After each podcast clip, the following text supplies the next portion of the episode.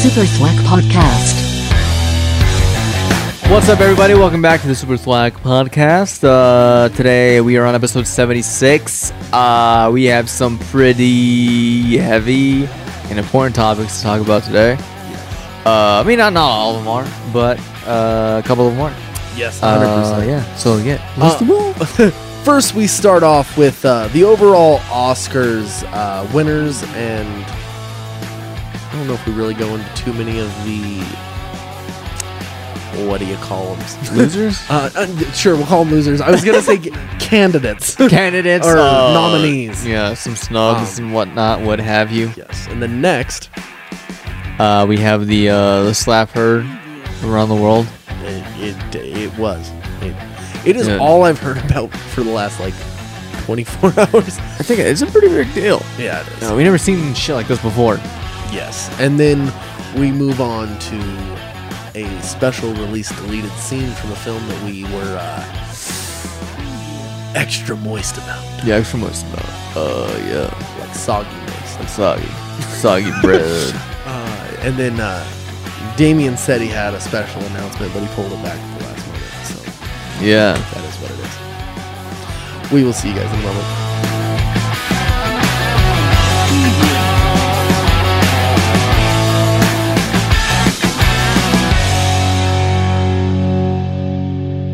Commercials had fucking like Australian guy fucking narrating it.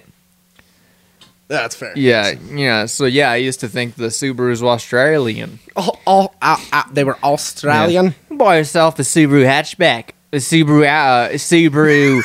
Go buy yourself a Subaru. Uh, fucking. Uh, what did they fucking make? Go buy yourself a. go buy yourself a Subaru Forest. No, no, no. I almost did a Boston accent.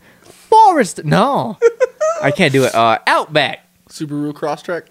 Yeah, go buy yourself a. Su- All right, I'm, I'm stuck in the Italian mobster voice. I thought you were fucking Australian, bro. I can't do it. Let's go fucking slap some. Who slaps? What? do it with like a Boston accent. I know it's odd. Oh my god! It's fucking odd. it's, it's so hard to not.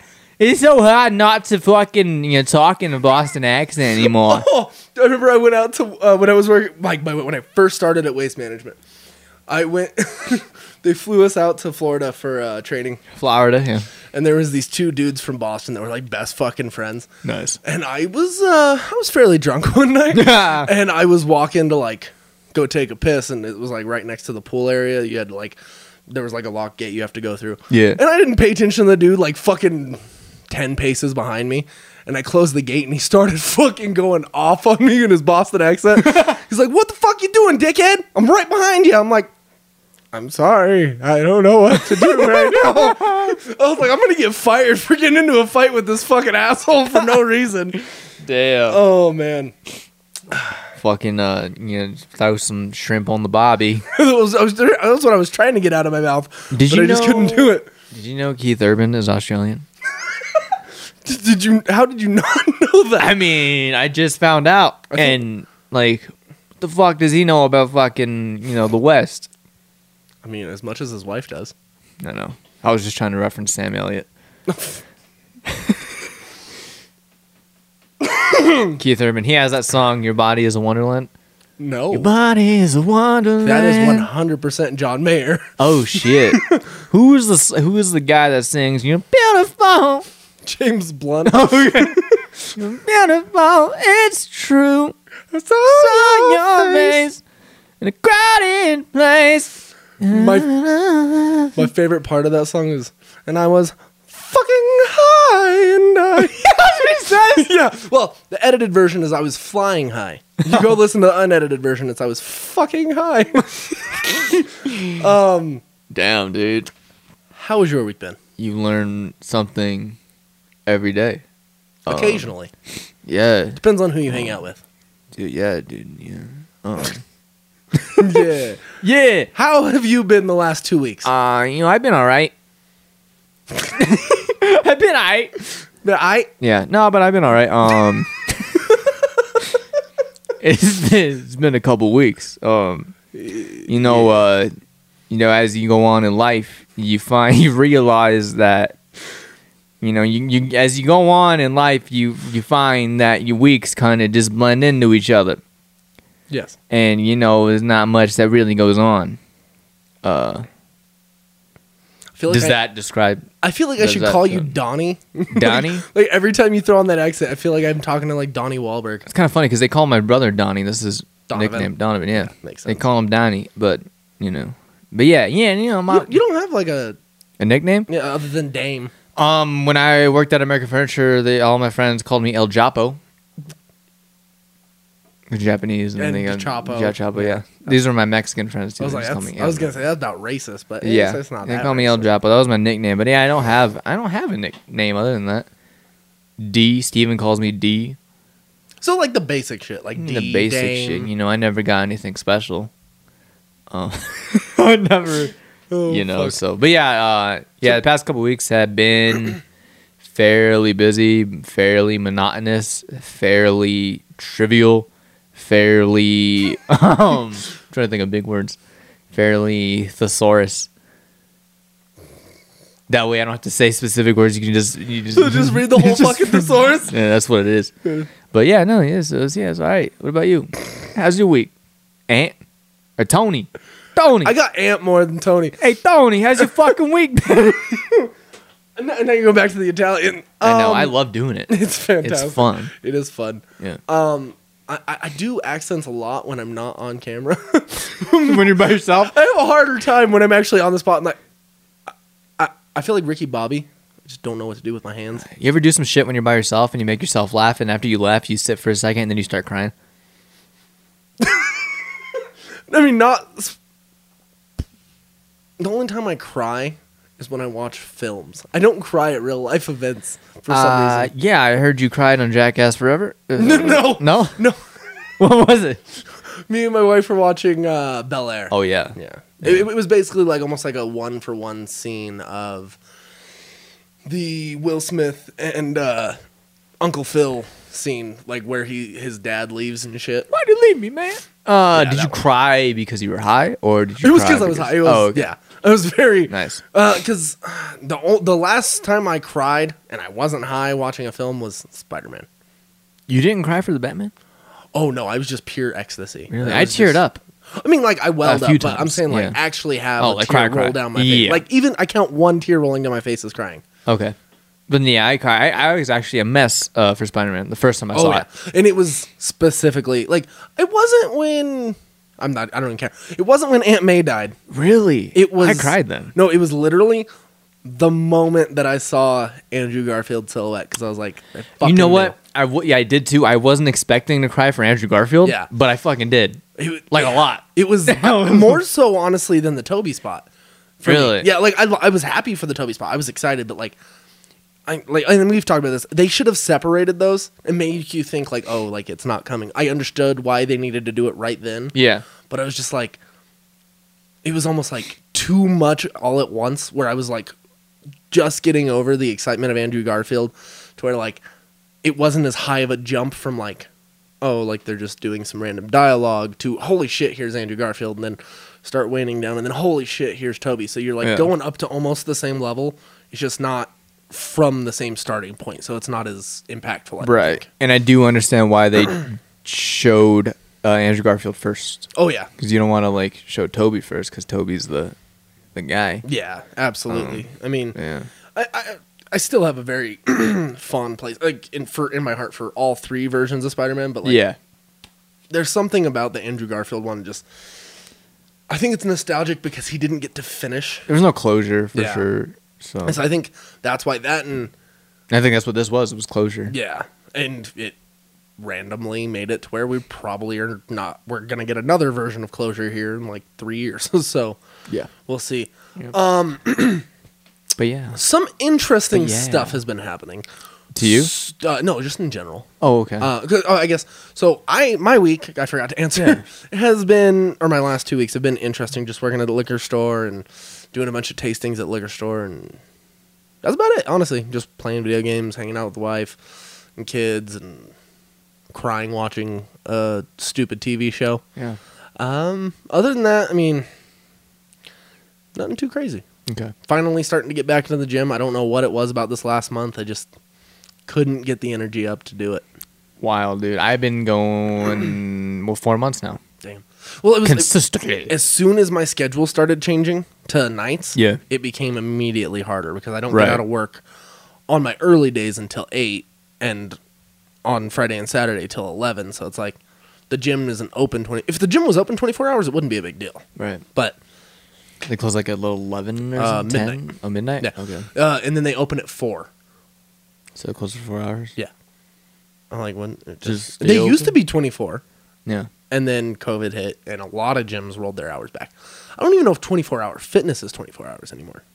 Yeah, they're like twenty three hour fitness. I think they're like 18 hour fitness. um, I mean, I don't know though because I don't go there. Yeah. if, if it's in your name, you really shouldn't scale back your hours. We'll see. yeah. Uh Frauds. yes, indeed. Fraud. I'm suing. It's the biggest fraud of all time. Well, Urban, Urban Meyer is the biggest fraud of all time. Can you please elaborate?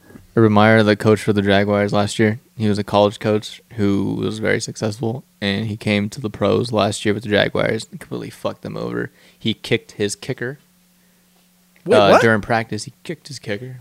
Where? Uh, what do you mean? Like, where did? Show me on the doll where he touched you. Oh, like he the kicker was like warming up, like stretching and shit. And Urban came and kicked him and called him something to because his motivation, or his, I, I guess, is like intimidation, even though it doesn't work with grown men.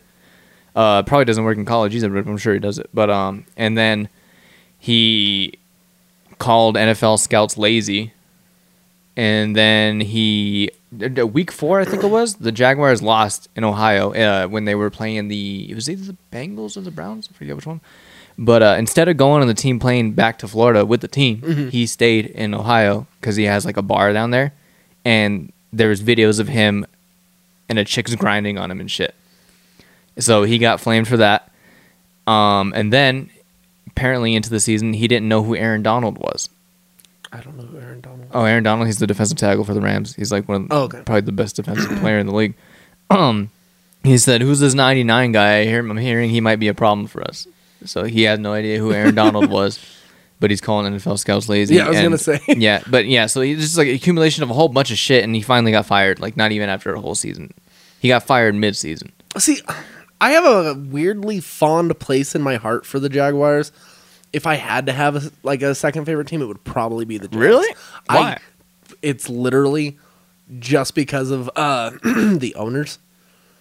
Oh, Shad Khan, yeah, because the wrestling. Yeah, because Tony Khan, Shad Khan's uh, son, Yeah, owns AEW, and a lot of their shows were actually done inside of like Jacksonville Jaguar Stadium and shit like that. So it was like it was kind of cool, like especially to see. It was, WWE has become so. I'm, try, I'm trying to think of the right word. Just washed down, basically. yeah, That it's interesting to actually see them have like a viable competition instead of like for the last 20 years we've had TNA and ROH that one had a TV contract that was decent but it never did enough to like actually like make WWE scared of anything. right. So like it's it's cool that like it's actually making them sort of raise their game even though they still are dicking around. Yeah, Um It did make them actually release a halfway decent video game this time though. wow. I was surprised. Yeah, I kind of heard about it. It's still like almost I don't know, it's boring just playing the same shit over and over again though.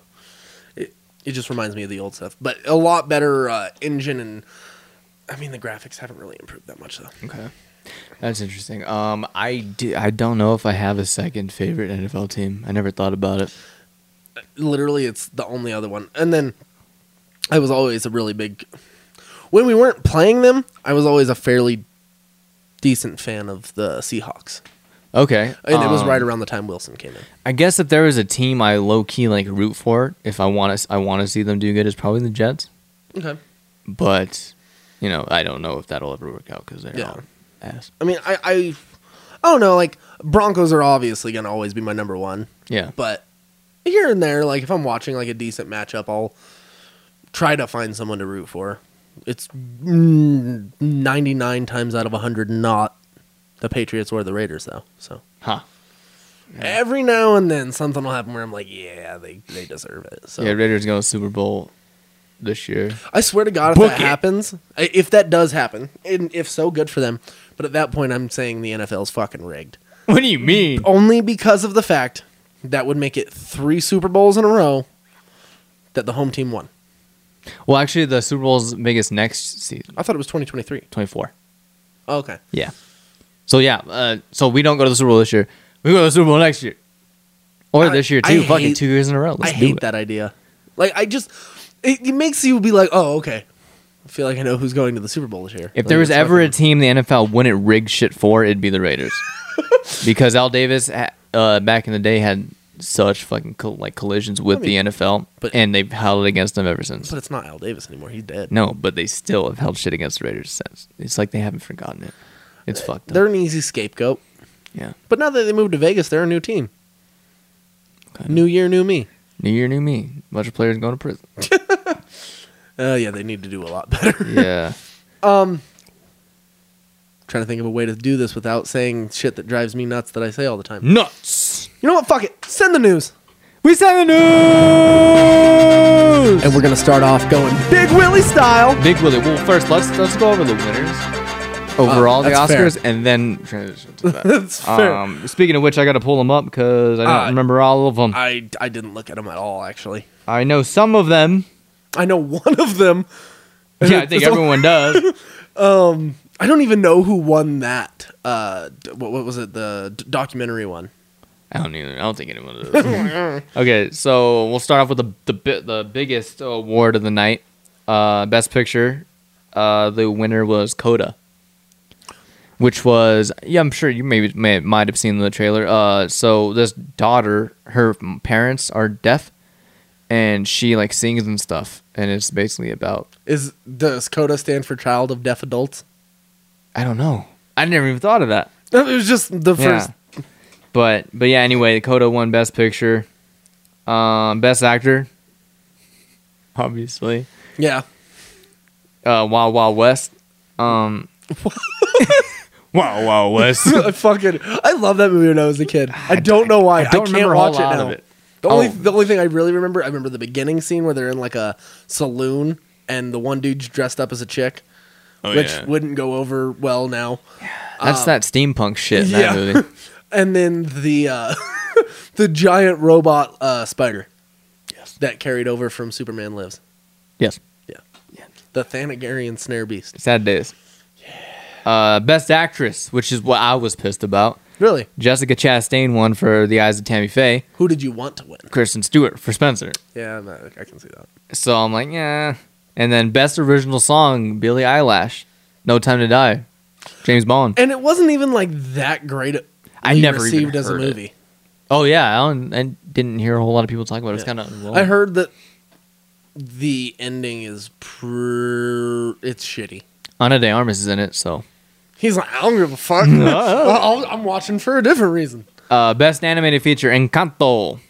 I can completely understand that. My kids go fucking, especially Thomas goes gaga over that That's movie. crazy, It's catchy as shit too. right? That's what I've heard. And uh, Lin Manuel Miranda is yeah. fucking nuts. he didn't win best original song. If he did, because Billie Eilish won it. Oh, Um. If he did win that, he would have had an EGOT. He didn't get any Oscars for Frozen. No. Damn. So yeah, I think it's only a matter of time for him to get EGOT. yeah. So EGOT is obviously so it's Tony's, Oscars, Grammy, and Emmy. Emmy. Okay. Yeah, he just needs the Oscar. I don't know why I did that backwards. It's because I couldn't think of the E. So I was like, I'm gonna go with what I know. You're gonna go to August. Does Chance the Rapper have an EGOT? I don't care. I'm just asking. I know you used to be into him. Um, I don't know. Honestly, I don't think so. What the fuck was he in a play? Well, because he has a song where he talks about getting an EGOT. In his dreams? Probably. I don't know. I'll look it up in a minute. He's in a lot of shit. Who knows? yeah. Uh, best director Jane Campion for The Power of the Dog, the movie Sam Elliott despises, Oh, uh, which is surprising. I'm surprised Denis Villeneuve didn't win, or he wasn't even nominated for Dune. Dune? Yeah, Wow. yeah, he wasn't even nominated. I think wild. it's just too commercial. Like it, it- Maybe. it's one of those. It won like seven other awards though. like it was very artfully directed. Yeah. fr- from what I've seen, I haven't watched it. Um, but what I've heard is like it's very artfully directed, so it's kind of fascinating that it wasn't put out for stuff like that. But I Mm-hmm. think it was more it was almost it was like too commercially pushed to where it almost didn't feel like it was going for like that kind of vibe at times from the marketing. Okay. I think that might be what hurt it. It's, the other thing that might have hurt it is not quite as many people probably even watched it because of the HBO Max shit. Right. So And I think other than that though, it did win like a shit ton of other ones, which we'll Dune get did? to in a second. Yeah. Okay. Uh, international feature film goes to Drive My Car from Japan, which I heard a lot of good things about that one. I haven't seen it yet, okay. um, but it was also nominated for Best Picture. Oh wow. Uh, Best Supporting Actress Ariana DeBose, uh, is who that? is she was in West Side Story. Still She is it. the first Latina actress to win Best Supporting Actress since I think her name's Rita Moreno, the in, who was in the original West Side Story, and that was sixty years Oh, ago. really? Sixty years. That is wild. Yeah, and she's there playing the same part, which is kind of cool. That is interesting. Best Supporting Actor Troy Kotsur, who was in Coda. He played the dad in that movie. I don't know if he's actually deaf in real life. That'd be interesting. Well, see, and it's almost weird because like I know that acting is supposed to be a thing of like acting, Yeah. but now you get in trouble if you're playing a deaf person and you're not deaf. Like I get creating roles for people, but when you start slapping people's hands because they were just so good at doing something that Yeah. you were like, "Oh, I'm gonna put them in this role," Yeah. and then you get the backlash for that. That kind of sucks. Yeah. which happens a lot. I mean, Peter Dinklage. Peter So- Dinklage. Um, I remember it was like a couple years ago. Scarlett Johansson was supposed to was supposed to play a trans person. In a I remember that. and that got nixed. Mhm. I mean, that I can understand A because little there's bit. plenty of trans actors that you can get. but I don't know. Yeah, That's a conversation for another. it- day. it's it's definitely a loaded topic. Yeah. Uh, best original screenplay, Belfast, Kenneth Branagh. Really, That's his first Oscar win, I believe. that's wild. Yeah. Because for a while he stopped acting. Because Yeah. he was the president of Ireland. He's the president of Ireland, and he directed Thor, the first one, right? Yes, he did. I thought he Second one was a, a woman directed that one. it was gonna be a woman, and then they switched directors because it was supposed to be Patty Jenkins. Let's look that up. Let's look it up, huh? Uh I'm trying to remember who it was. He might have been a, a British guy who directed the second one. I can't. Remember. Was it Kenneth? Branagh Yeah, Kenneth Branagh directed the first one. Okay, so who directed the second? Uh, the second one was directed by um M Okay. M Could have sworn it was a dude. M M. Alan Taylor. So it was a dude. Okay. Don't even know who that is. I think we actually looked it up on this podcast before. Oh, I'm sure we did. But yeah. Uh, best adapted screenplay went to Coda, so that's three for them okay, so far. Uh, skips the bed. Visual effects, Dune okay, that one over. Spider Man. I- I, I I, I, can I still think it's fair it. because Dune is more practical looking. Yeah. And Spider Man is what it is. Yeah, I agree. Original score, Hans Zimmer finally won one for best uh, for Dune, which is surprising. He hasn't won before. That is actually very surprising, Yeah. especially with all the Nolan shit he's done. Yeah, fucking even Man of Steel. Yeah. Um, damn. Uh, let's get to another big cinematography. Greig Fraser for Dune, and Okay. Greig Fraser was the DP, uh, the cinematographer on the Batman. Ooh. Yeah.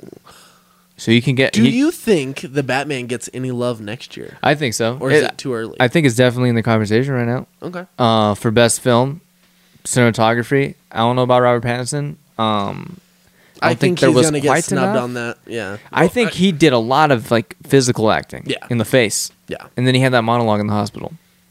Yeah. Uh, I think Paul Dano should be in the conversation for supporting actor. See, I've heard a lot of hate for that prison scene. I like it. I like it too. Me and you are different though. We actually like. I, I won't say oh we're artsy or whatever the fuck. It's A twenty four.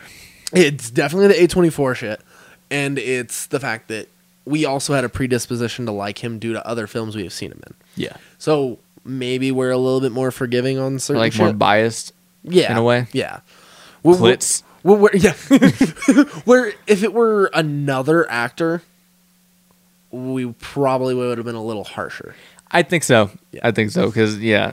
I mean, I mean, it's nowhere near what like fucking dickhead did with the Joker, uh, Jared Leto. oh So no, it, it- it's I, I can no matter what, no one can tell me that it's worse than that. because it never is is almost over the top. That as he went, it never felt like he was in a different movie. yes, I agree. Yeah. He, it, Because he easily could have if he went uh, just a tiny bit more over the top Yeah. than he did. It would have no. he, he was definitely living in the world he was acting in. Like, Yeah. you could definitely see, like, you could feel, like, if you really put yourself in his shoes and you pay attention to his acting, you can feel his like whole fucking mind just crumbling because he's Yeah. like, oh fuck. yep. So I mean, I definitely get it, but I have heard a lot of complaints about that scene in particular, and I'm like, Well, then go to hell. I agree. Um, let's move on to yeah, Dune won a bunch of technical stuff: sound, production design, film editing. Damn. Uh, Cruella won costume design, I guess I can see Yeah. that. I still haven't watched it though. and that's pretty much it. All right. That's So- the short end of it. Uh, what was the uh, documentary winner? That's the one we I think we should know Oh, well, let me go back and look because because I kind of skipped over it. Homeboy handled that like a G. Yes, he did. Uh, that was best live action documentary, right?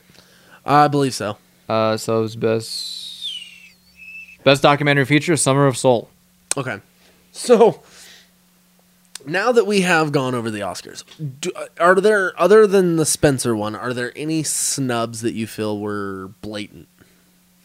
I don't have a snub because I didn't see a whole lot of them. Yeah. Uh, the snub I've been hearing people say was that uh, Denis Villeneuve didn't even get nominated for Best Director. That's That the main one I've been hearing. Yeah. Yeah. I mean, especially because like the last time he directed a film that I heard about, it took the majority of the awards for the night. Yeah. So it's like Yeah. I don't know. It, it is definitely wild. Like especially with the love that that film was getting when it came out. Mhm. Like just critically, it's kind of crazy. Yeah. Um, I, I don't know if there's. I, I didn't watch enough of it either. I didn't watch the actual thing, like the actual Oscars, and getting a text from you at like eleven o'clock at night blew my fucking mind. I was not prepared for it. I was sitting there just. I was watching. I think it was while I was still watching Bel Air, actually, like moments after crying. And Damn, that's ironic. I know. I was like, what the fuck, dude? Like it was just it tripped me out. Seeing the the smack heard around the world. yeah. dude, The last person in the world I ever expected to do something like that. Yep. Yeah. So why don't you tell us what happened, and then I'll give my take, and then you give your take. All right.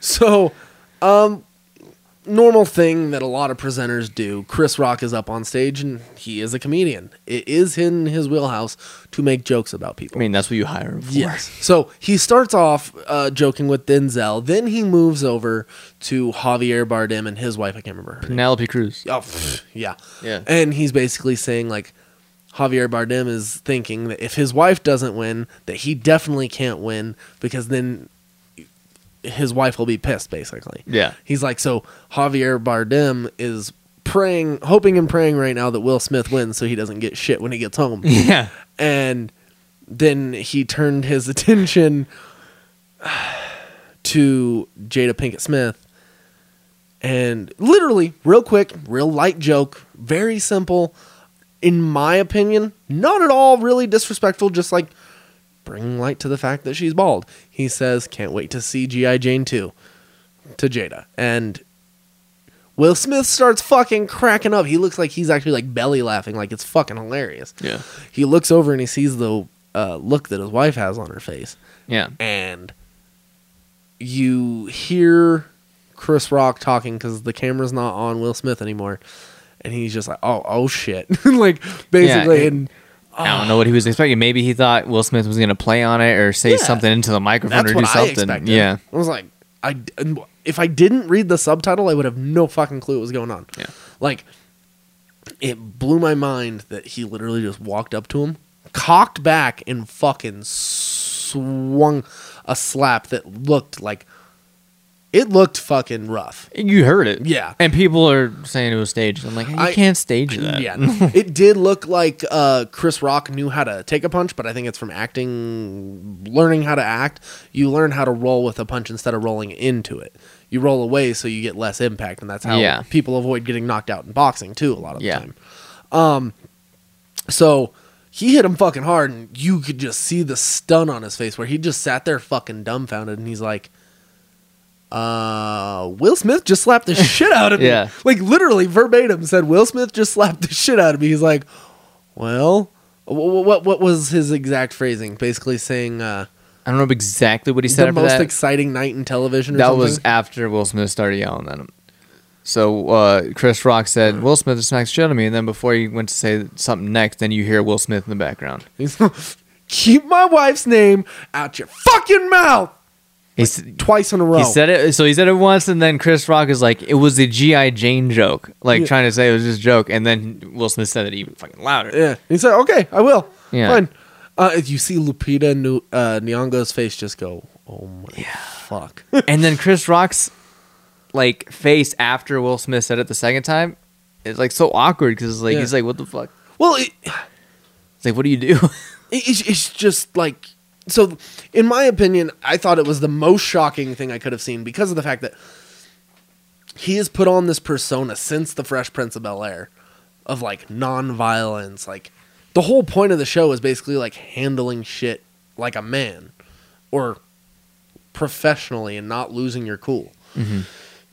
I mean the show literally starts because his character loses his cool and has to move to fucking bel air. Yeah, and throughout his career, like even his rap career, never cursed, none of that. I mean, obviously you have the fucking famous Eminem line. Will Smith doesn't got to cuss in his raps to sell records, well I do. So, yeah, Um.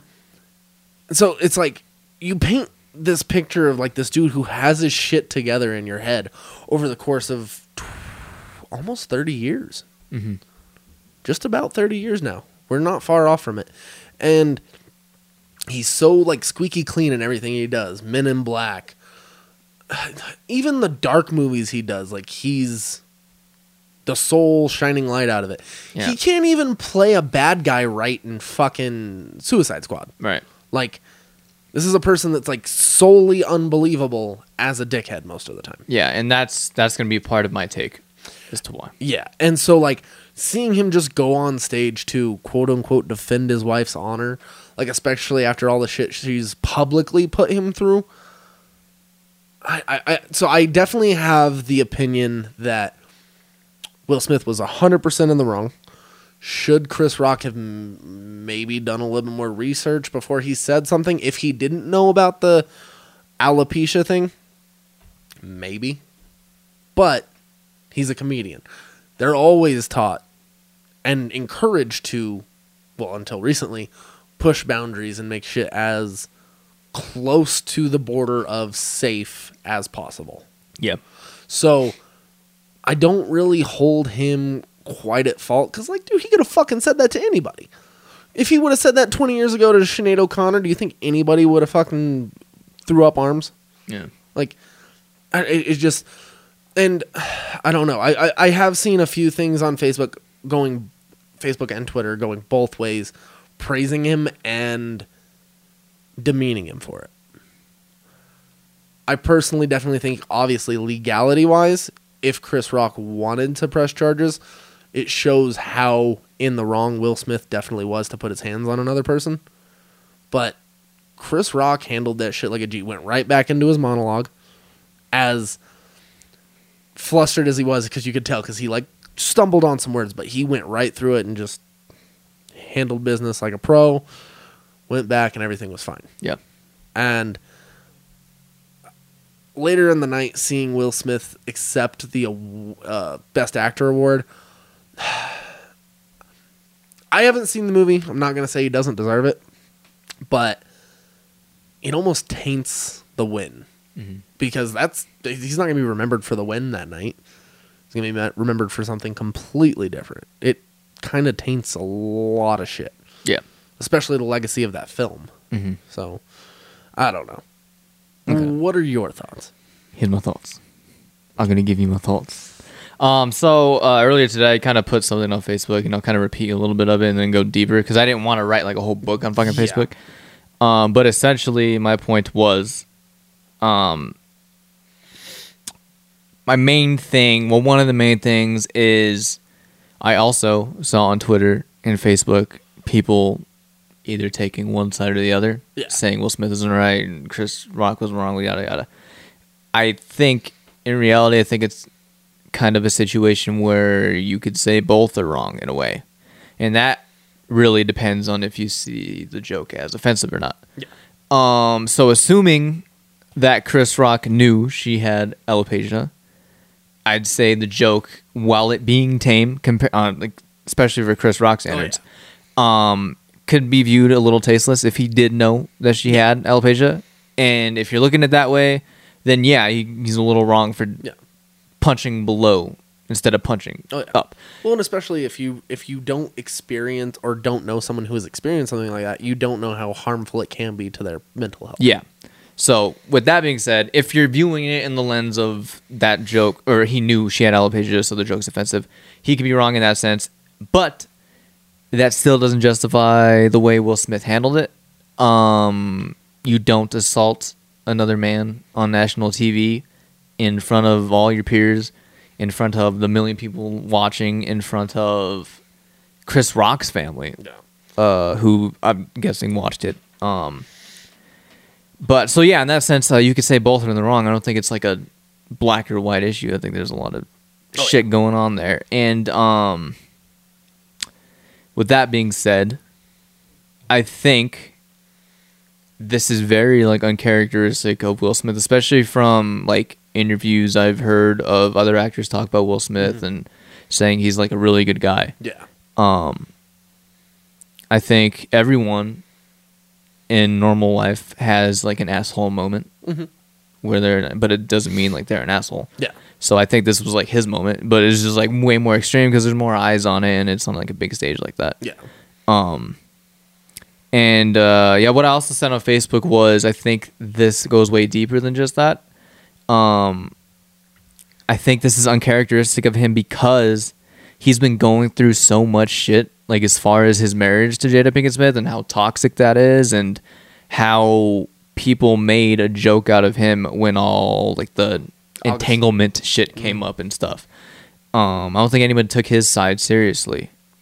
Um, so when mean, you have all that like pent up anger and all that pent up sadness and emotion that he had, um, I feel like it finally just like that like moment kind of just triggered him Yeah. to where he reacted like that. Oh yeah. And he, I don't think he's necessarily mad at Chris Rock. I think Chris Rock was just the at the wrong end of the fucking Wrong place, wrong. yeah time. right yeah I definitely agree.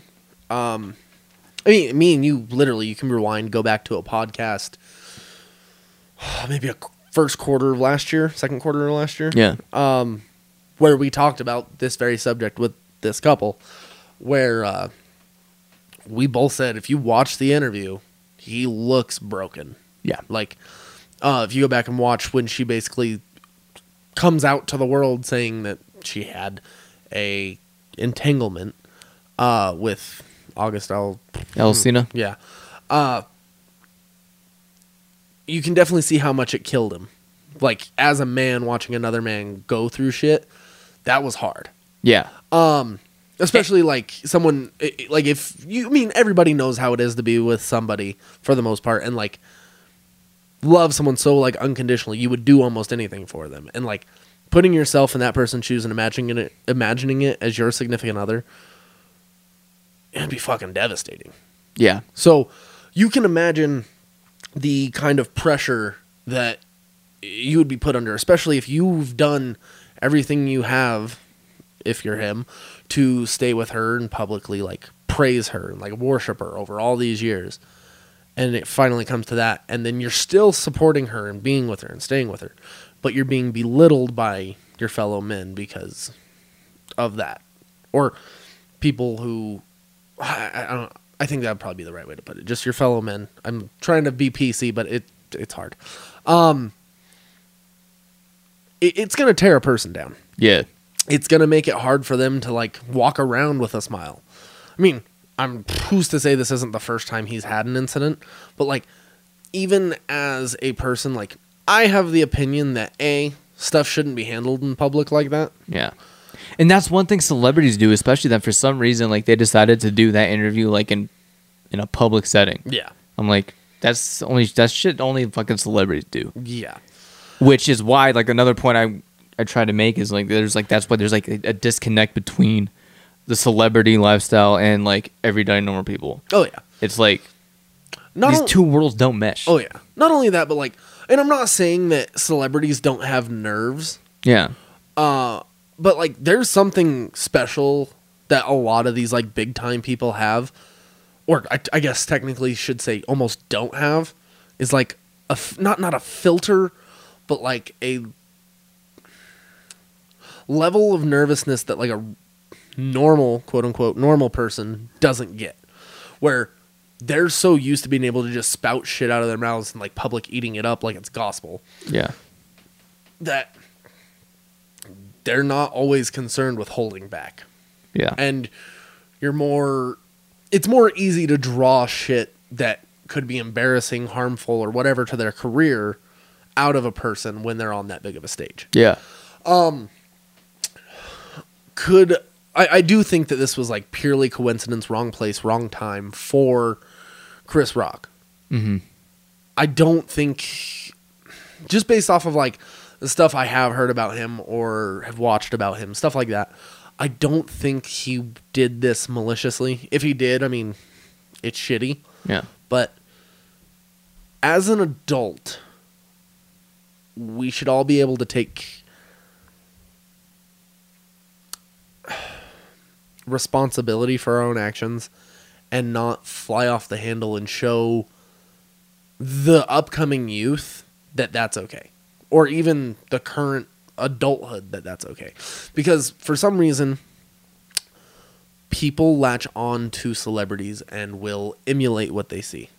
Yeah. and it can you have a very large responsibility if you do have that kind of platform yeah, and that's where I that's what I mean by the disconnect between celebrity fucking lifestyle and like everyday normal people because normal people normal people see that, but what they don't see is that as a non-celebrity, you're not going to get away with stuff like that like he did. Like Will Smith was a big name; he was going to win Oscar that night, so the Oscars, you know, there's a different like perspective in that way.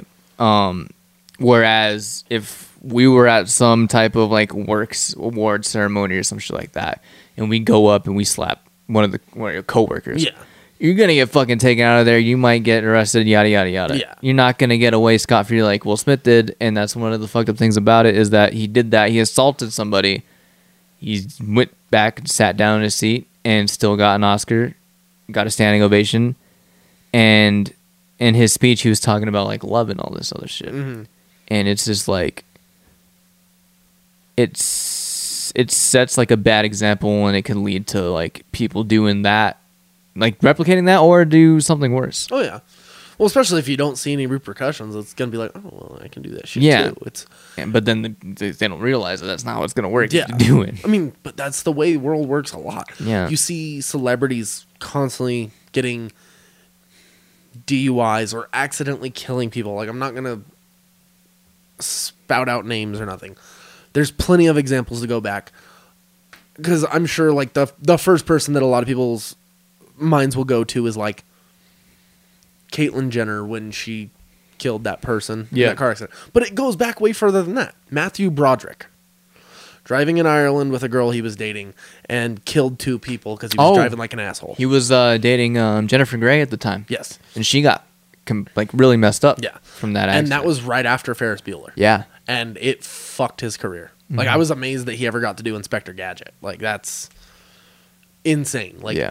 the fact that he's actually allowed to continue acting now is kind of a miracle. Like the fact that it didn't like long and nobody like you ask a regular everyday person who's not like obsessed with movie trivia or all this other shit, no one knows. yeah It's something that like unless you were alive at the time and watched the news or you've heard it on a fucking YouTube channel, you're not going to figure it out. yeah So it's very common that these things, especially with celebrities, get brushed under the rug because A, money gets involved, or public eye. People just go lighter on people who are famous, it seems. Yeah.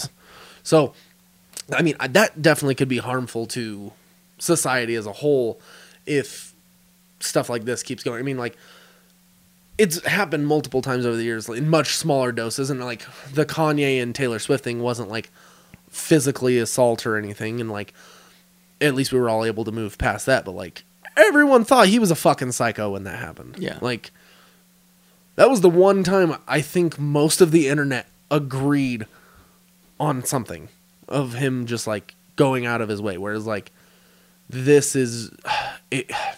It is amazing to me how divided people are on the way they look at it. Yeah, and as far as the Kanye thing, like that, like I've been saying this for a long time too. That guy needs like a lot of help. Yeah. Um, and that's another thing about like men's mental health that I don't think people take serious because, especially with this Will Smith thing, when you have like issues like that that go unchecked for so long and you try to internalize it, you think it's okay, but something like this can just happen like that. Yeah. So one little thing could trigger you, and then shit just goes off the rails. Yes, and no, and I agree. And I really am trying to say this without it sounding political at all.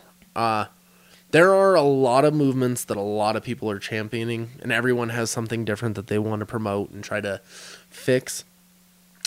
It does fascinate me, however, how certain movements almost feel like they actively work against others. Like, feminism largely uh or at least extreme feminism. I think there's a healthy in between and middle ground for a lot of things. Um but the caricature of it is it, it regularly says like ignore the way that like men's mental health is and only focus on like this subsect of a country or the world or whatever. I, it's something that if if we're going to preach like love and caring for everybody, we need to do it all the way around. We can't expect dudes to be strong while we take care of everybody everybody else first and then come back and take care of ourselves 30 years down the line when it's too late and we don't have the time. Yeah.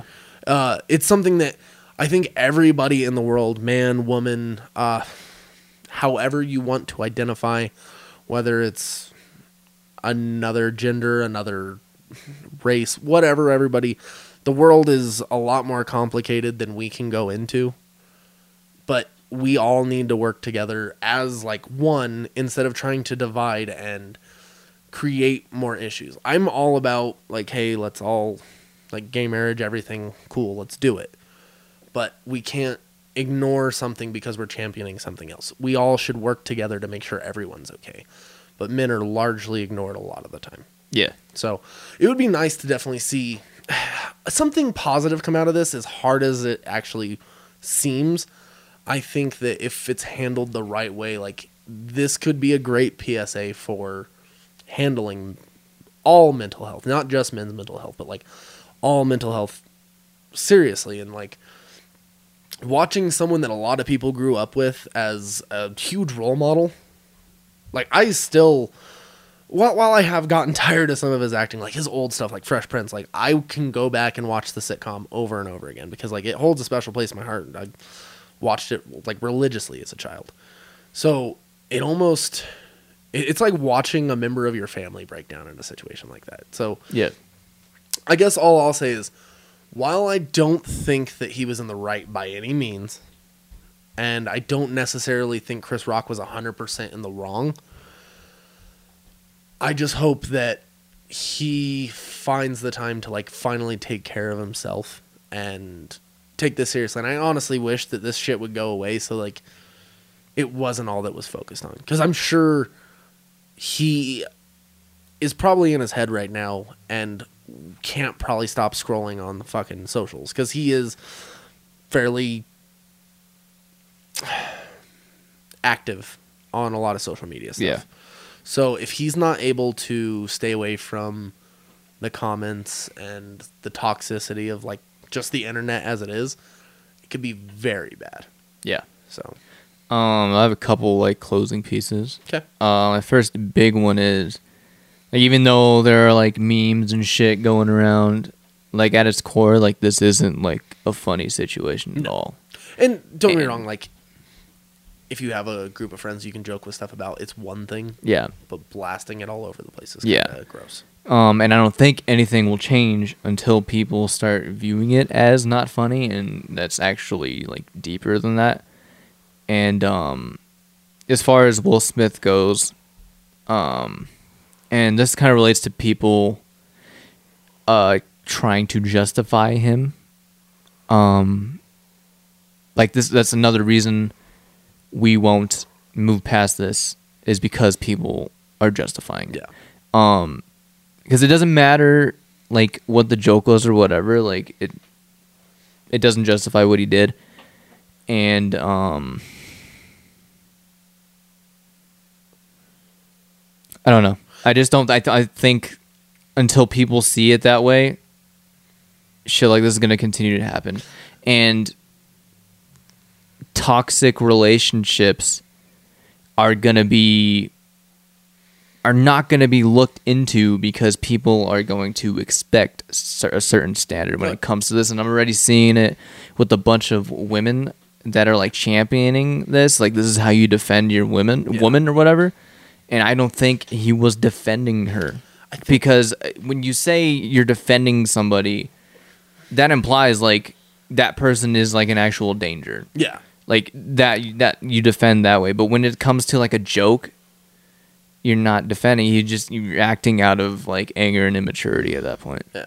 And regardless of whether it's like a man and a woman or a woman and a woman or a man and a man, yeah.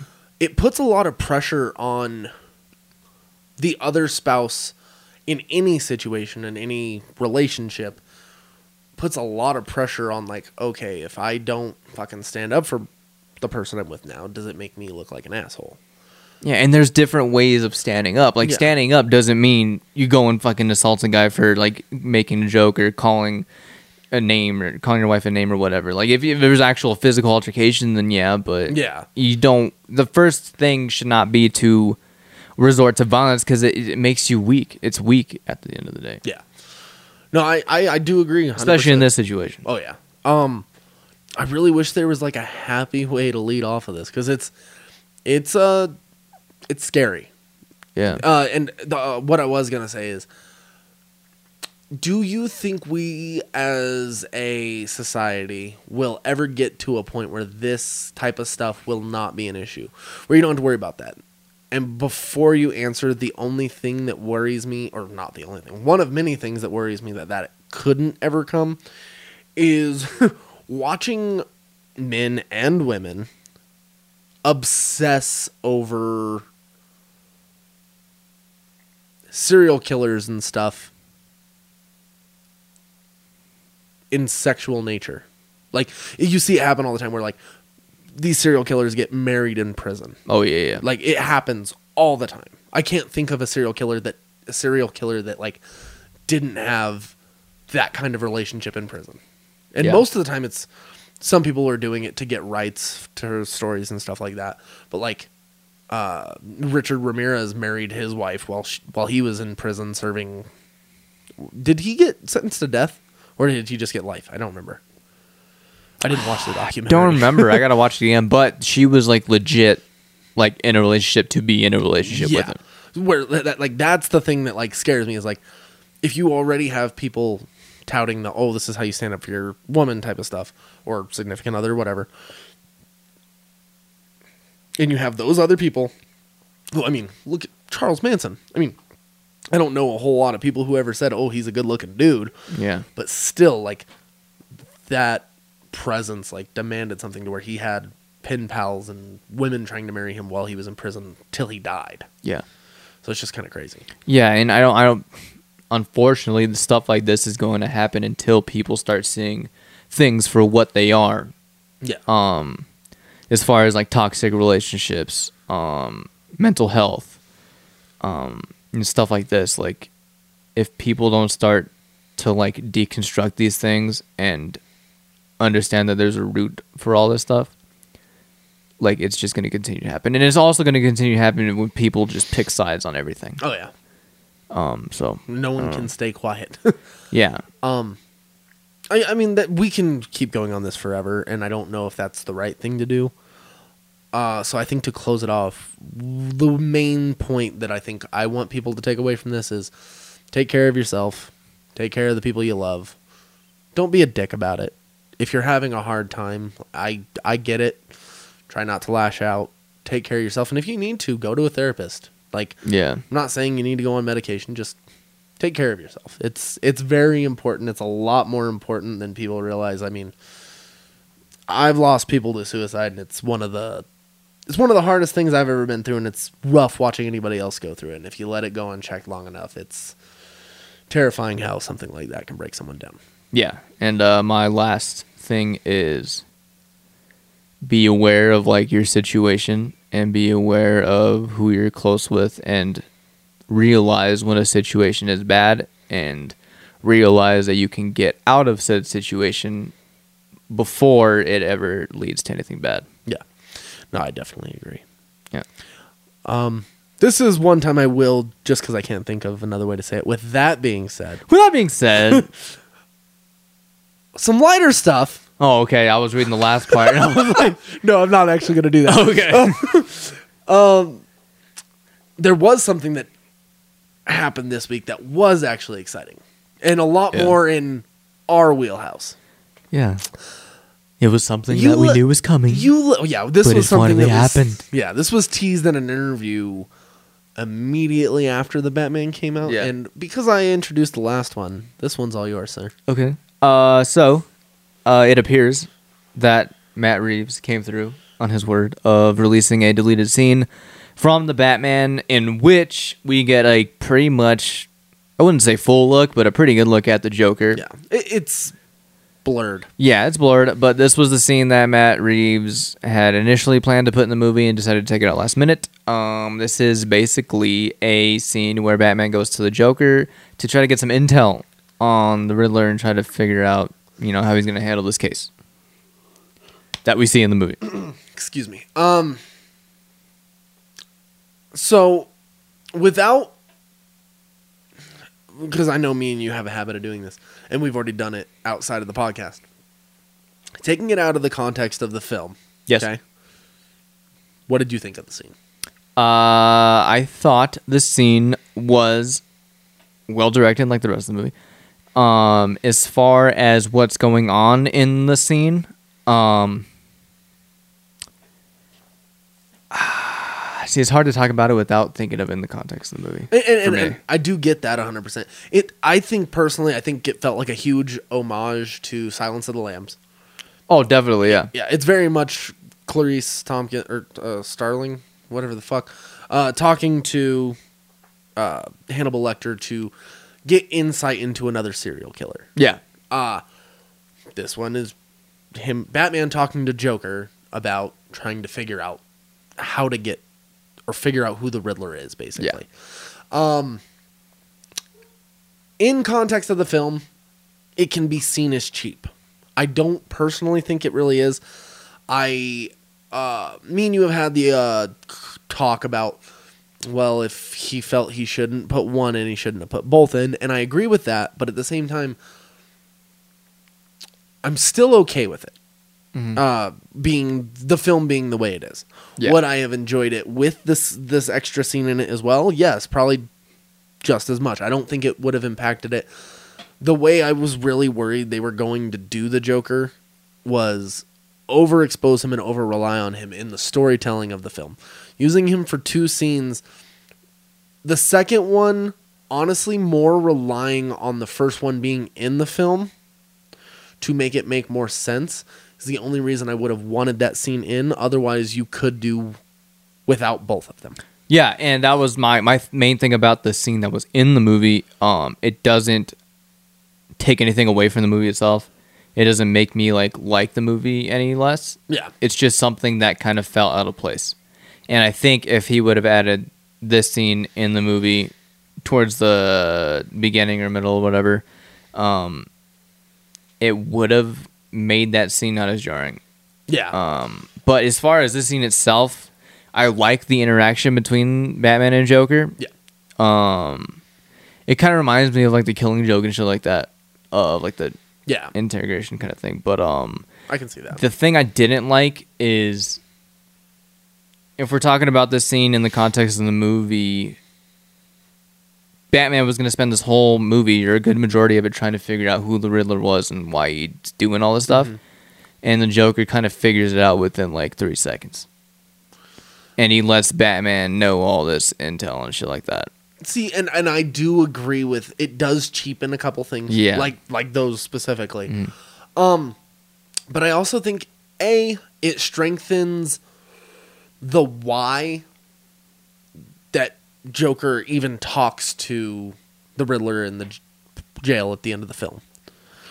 It explains his interest in actually talking to him. It makes it to where you're like, okay, like he already knows enough about him. Like he knows exactly who he's talking to. Yeah, if we're talking about just like Joker's relationship to the Riddler, I can see that. Yeah, I, I think those scenes work off of each other very well. The I think the biggest issue I have is if this scene were in the film, where in the film would it actually go? I mean, I get that you said it Um, would be towards the beginning or maybe the middle.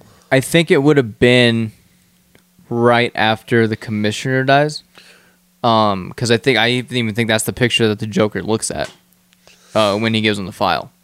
See, and here's my other issue with it. Okay, um, because up until the point where they capture the Riddler, most of the police force is still largely against Batman having anything to do with talking to prisoners or anything.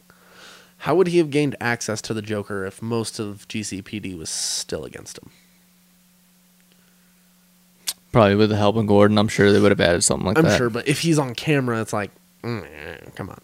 Yeah. So it's one of those situations where, like, yes, you could make that.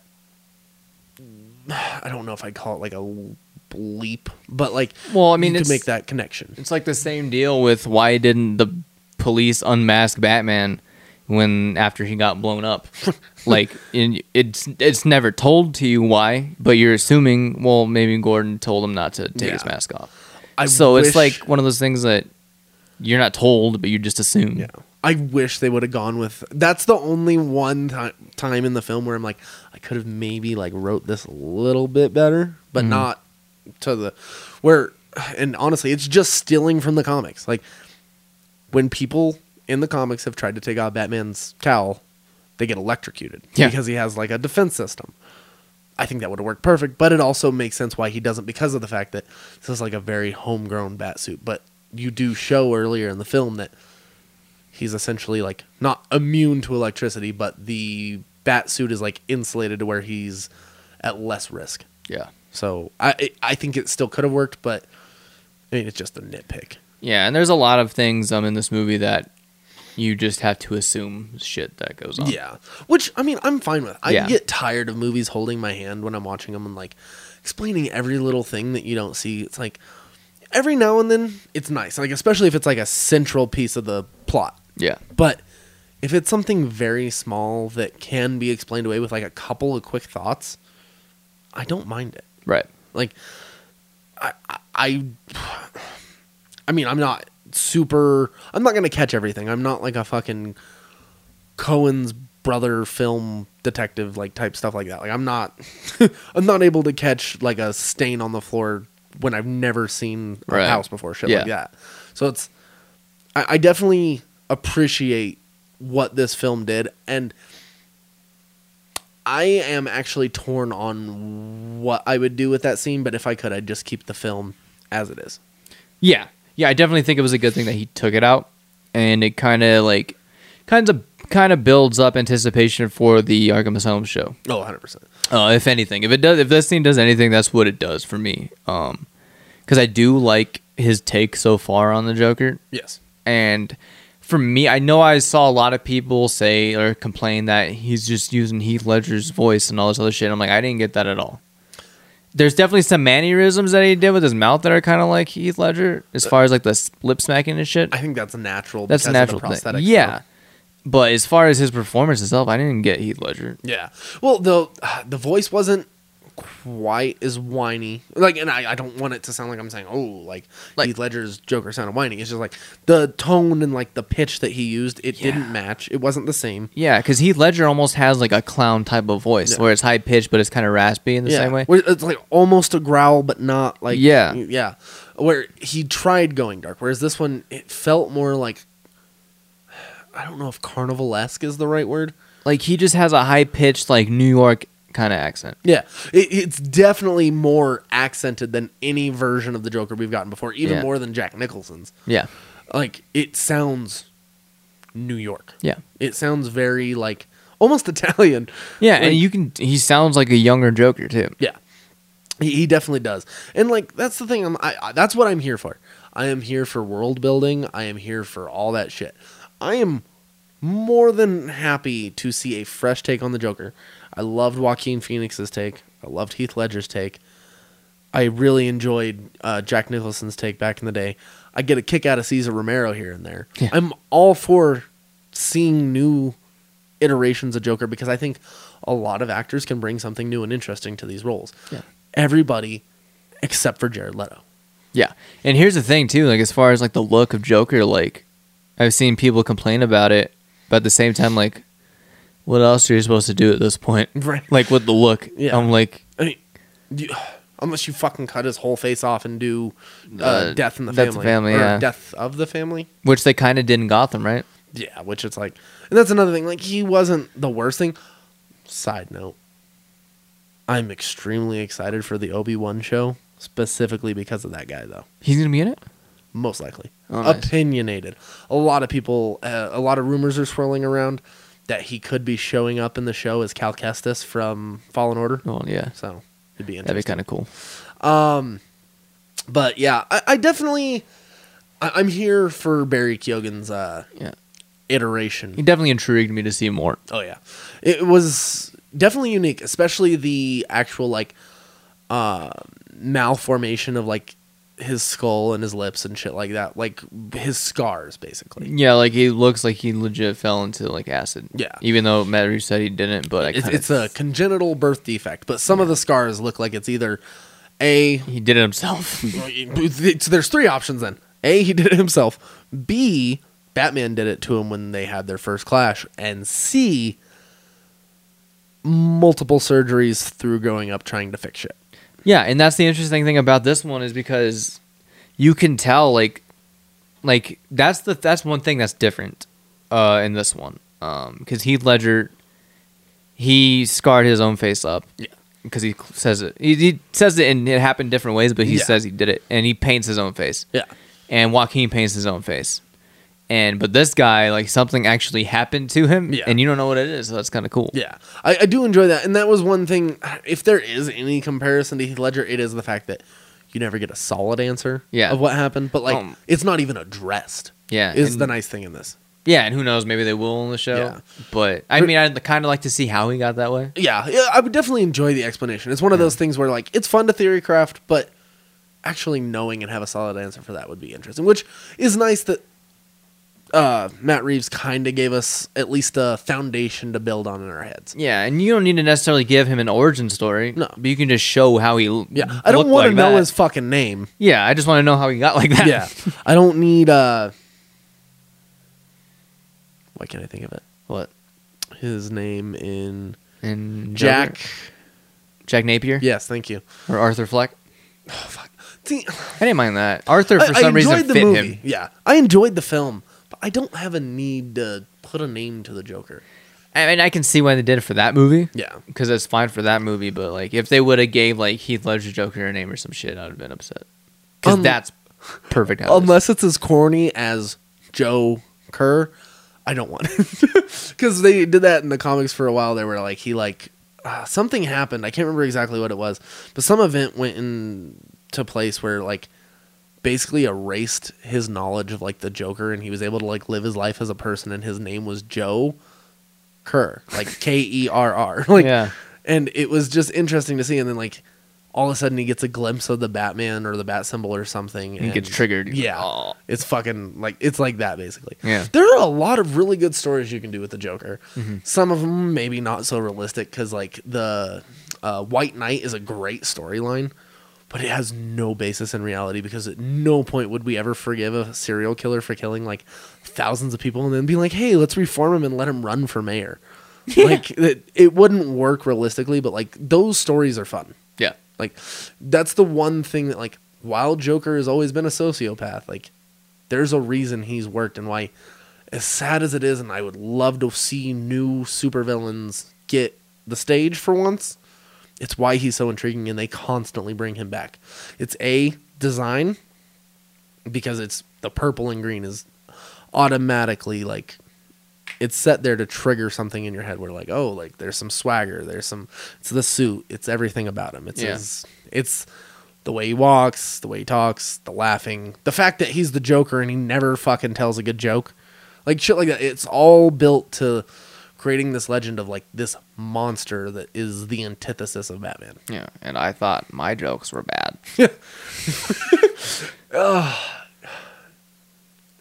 what is the joke in the killing joke that ends the fucking thing I forget. let me let me look it up really fast it's corny too but Batman was just like, and he starts like the laugh at the end. Oh, that was a comic that did give me fucking chills at the end, just not knowing. yeah, Um, da da da. Killing joke, joke. final joke.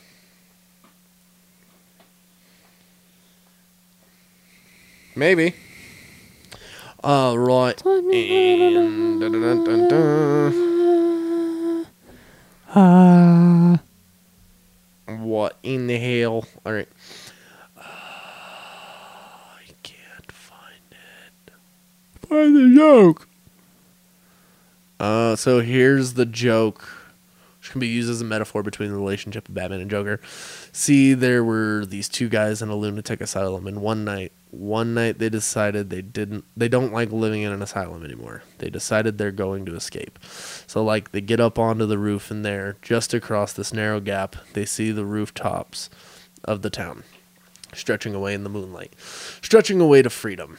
Now, the first guy, he jumps right across with no problem. But his friend, his friend dare not make the leap. You see, you see he's afraid of falling. So then the first guy has an idea. He says, "Hey, I have my flashlight with me. I'll shine it across the gap between the buildings. You can walk across the beam and join me." But but the second guy just shakes his head. He says he says, "What do you think I am? Crazy? You turn it off when I was walking halfway across." Like it's not a great joke, Yeah, but like it makes Batman laugh for like, some reason. I do get it. Like it's it's like it's a dad joke, yeah, but I don't know. There's always been this thing where like he's always thought he was a lot funnier than he fucking is, and it's Yeah. just it's always been intriguing for some reason. yeah. And why did Batman laugh? Uh, well, there's a lot of arguments for that comic. There's a Batman legitimately just thought it was funny, and it was like a closing to that. And then he, there's the other version of the story where Batman starts laughing because he breaks his sanity because he's reached his edge, where this man has tried to take out not only one of his best friends with Jim Gordon, but he also tortured him with photos of his daughter potentially being raped and also right after she had been paralyzed. So it was a thing of like he felt like his not being there for the people he saw as family and letting them be maimed and tortured was his breaking point so he kills the joker. It's his it, it shows his break of sanity and then on the panel you see a silhouette of potentially batman's hands around joker's throat. Yeah, and then you just see like the talk bubble saying like have the laughs, and then Joker stops. yeah Yeah, and I can't remember. I can't. I feel like I remember seeing like a panel th- th- towards the end that says like crack, right around the time. I have it out there. We'll look at it right now. Okay, um, but I, I f- I vaguely want to say I remember it saying like crack or something, like Yeah. implying he's dead. Yeah. But obviously, the writer of the comic says that yes, that's what happened, and then DC says no no, no, no. because we use that to build to Oracle basically. Yeah. So Oracle. and you can't get rid of Joker because that is their it's their money maker. It's their second largest money maker next to Batman. Yeah. I mean, it Joker sells more merchandise than Superman. It's just ever like has. why can't you have Joker die in one story, like a one shot, like like definitively he died in this standalone thing. Because they'll still bring him back through multiverse and shit. Yeah, which is fine. I Oh, mean, yeah. if you have like a one off thing that is not related to anything else, then why the fuck not? I'd be perfectly fine with it. Yeah. I honestly think at a certain point, I mean, a lot of our characters have aged up with us growing up. So it would be nice to actually like see them evolve in a way that's more than just, oh, here, let's add seven years after 80 years of comic books. Mm-hmm. Like, I love Batman. And would it, as a fan, kill me to see s- somebody not Bruce Wayne in the cowl just because that dynamic has always been there and been so fucking interesting? It would it would definitely change things Yeah. but it it drives me nuts that we're so reliant on telling new stories with the same characters instead of actually letting shit evolve and letting Batman Batman deserves if any superhero deserves a happy ending, it's Batman. Yeah. They should let him go off with Catwoman, get married, and let someone else they take kind over. of gave of him a happy ending in The Dark Knight Rises. I mean, yeah, but in the comics, they're still pushing the Bruce Wayne story, and they've teased him retiring with Catwoman multiple times. It feels like it's almost time for them just to do that and hand the cowl over to Dick Grayson or Damian Wayne or Yeah. fucking anybody. Yeah. It would just be, it would feel like the right thing to do. I won't be content until I see a Batman movie that I want to see. Like as much as I love the Batman, there's still not like a Batman on screen that I'm envisioning in my head. If that makes No, sense. I, I can definitely see that. yeah. It, I'll be honest. If I were ever able to make a Batman film, I know exactly where I'd go. Where? It would be the battle for the cowl. Okay. It would be Robin versus Nightwing versus Red Hood versus Red Robin. Throwing fucking everybody, throwing spoiler, Batwoman, fucking Batgirl, Oracle. Like, let's fucking go. Like, we just get over this huge, devastating loss of Bruce Wayne dying, and someone needs to step up and be Batman. And watching the dysfunction between the Robins, and you don't even need prequel films. Just jump straight into it. Like a live action battle for the cowl would be Okay. fucking dope. See what I would do is I'd I mean essentially kind of what Matt Reeves did, but I'd take multiple stories and mm-hmm. kind of put them in all one. I'd Okay. take aspects from a bunch of different ones. Cuz I have something in my head that I can't like put my finger on yet. But it's just, you know, there, eh, with any movie you see like superhero movie, there's always something you want to see that you never see. Oh yeah, hundred percent. I mean, me and you've already gone over that with my opinions on a lot of other superheroes. Yeah. Batman's one that, if you fuck with Batman the wrong way, people are gonna be pissed. That's why, like, as much as I'd love a Battle for the Cowl movie, they would never kill Bruce Wayne in a film or in a comic book. So, yeah. like, not officially, like the end. They'd have some sort of spinoff where they fucking are still doing Bruce Wayne stories. Which does doesn't make sense to me because, like I said, like you can make a movie that's a standalone Yeah, that has no bearing on anything else. You can bring Bruce Wayne back for a different series that has nothing to do with that movie. You could, but you saw how much people bitched that the Batman wasn't connected to the DCEU. So Well, those are fucking like you know Snyder fans. You see the because this uh, Justice League won something. I was. It was a Twitter poll. It was an Oscar Oh. thing, and then uh, Army of the Dead won most popular movie or some shit like that.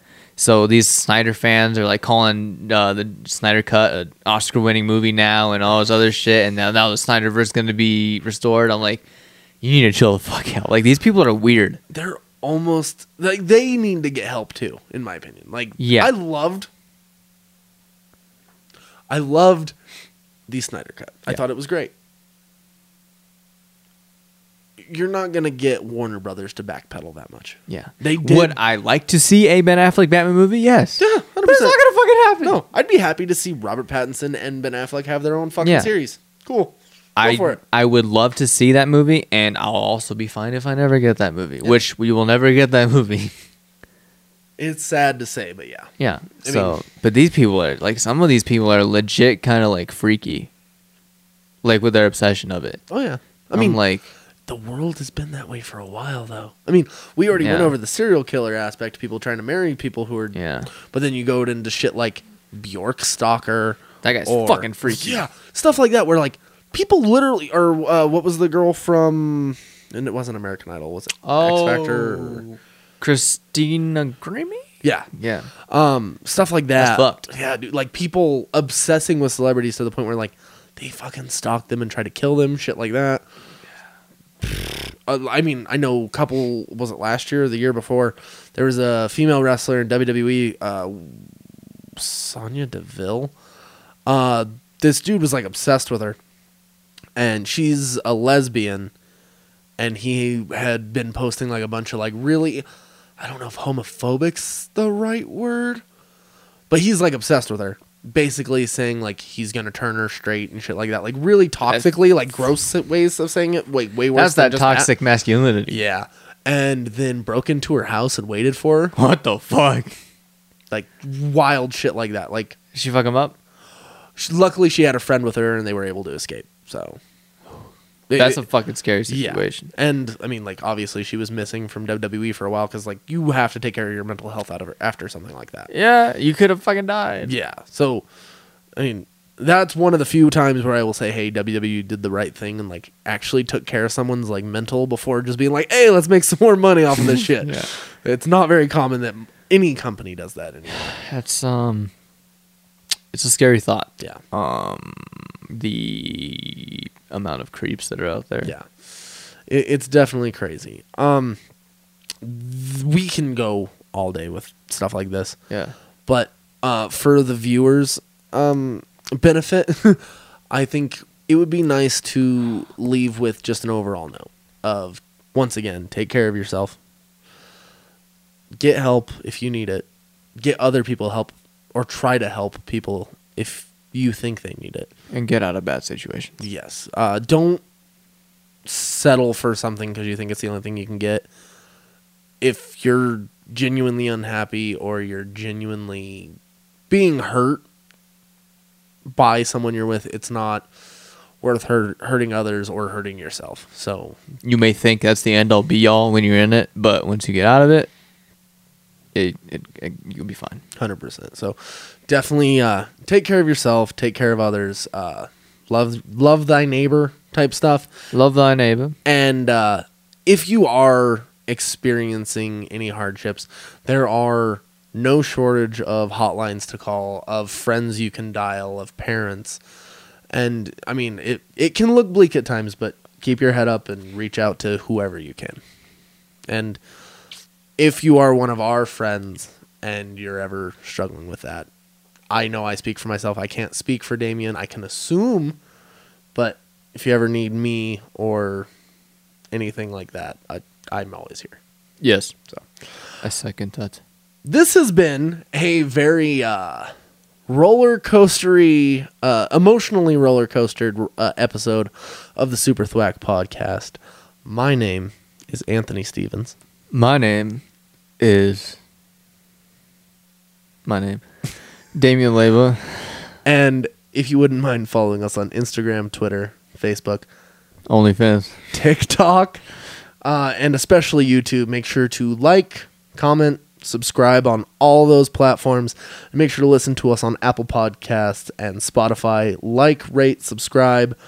And uh, it really helps us reach out to other viewers. We really appreciate it. And we will see you guys next time. Peace.